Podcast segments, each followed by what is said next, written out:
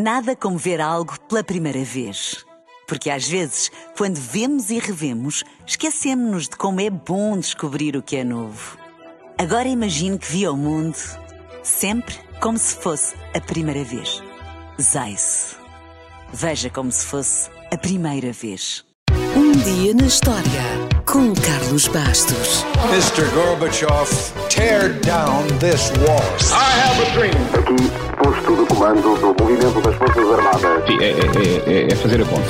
Houston, we have a problem. Yes, we can. And now for something completely different. A 17 de novembro de 1183, no país do Sol Nascente, travou-se uma batalha entre o clã Taira e o clã Minamoto. Nesse dia, o clã Taira venceu.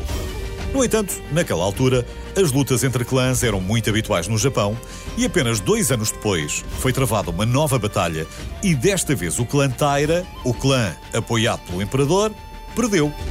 Esta batalha tem grande importância na história do Japão, mas mais do que isso, é também uma grande lição para todos nós.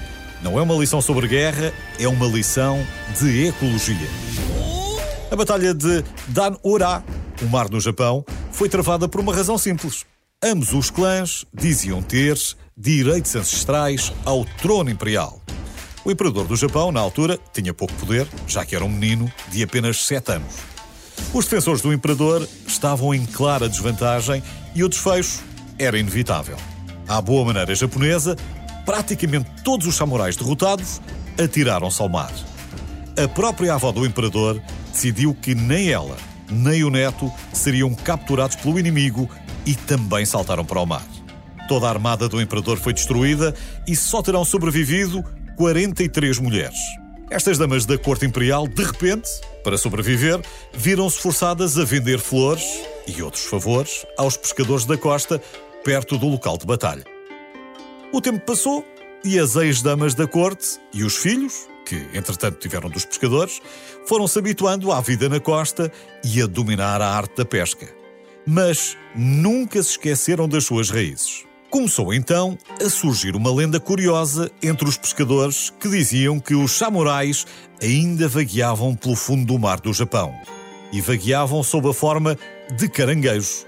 E de facto, encontram-se no local da batalha caranguejos com marcas curiosas nas carapaças, marcas que se assemelham estranhamente ao rosto de um samurai. Quando apanham estes caranguejos, os pescadores não os comem, mas voltam a deitá-los ao mar em comemoração dos trágicos acontecimentos da Batalha de Danurá.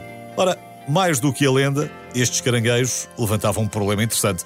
Como é que a cara de um samurai foi gravada na carapaça de um caranguejo? Bem, as marcas dos caranguejos são hereditárias. Os caranguejos, tal como nós, têm uma herança genética. Imagine isto. Imagine que entre os antepassados longínquos deste caranguejo surgiu por acaso um cuja carapaça lembrava vagamente um rosto humano. As ex-damas da corte e os filhos, que entretanto já eram pescadores, teriam provavelmente tido relutância em comer um caranguejo assim. E ao voltar a deitá-lo no mar, eles iniciaram um processo evolutivo. Na prática, foi como se nós tivéssemos dito aos caranguejos: se tiveres uma carapaça normal, vais para a panela e a tua linhagem deixará poucos descendentes. Mas se a tua carapaça se parecer só um bocadinho, por pouco seja, com uma cara, voltas ao mar, passas o teu ADN e terás mais descendentes. Com o passar das gerações, os animais cujas carapaças mais se assemelhavam a um rosto de samurai sobreviveram até que acabaram por produzir não só uma face humana, não só uma cara de japonês, mas um rosto feroz de um temível samurai. E os caranguejos não tiveram culpa nenhuma.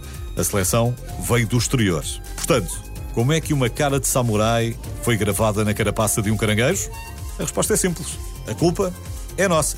E este é só um pequeno exemplo de quão forte pode ser a nossa interferência noutras espécies e também no planeta.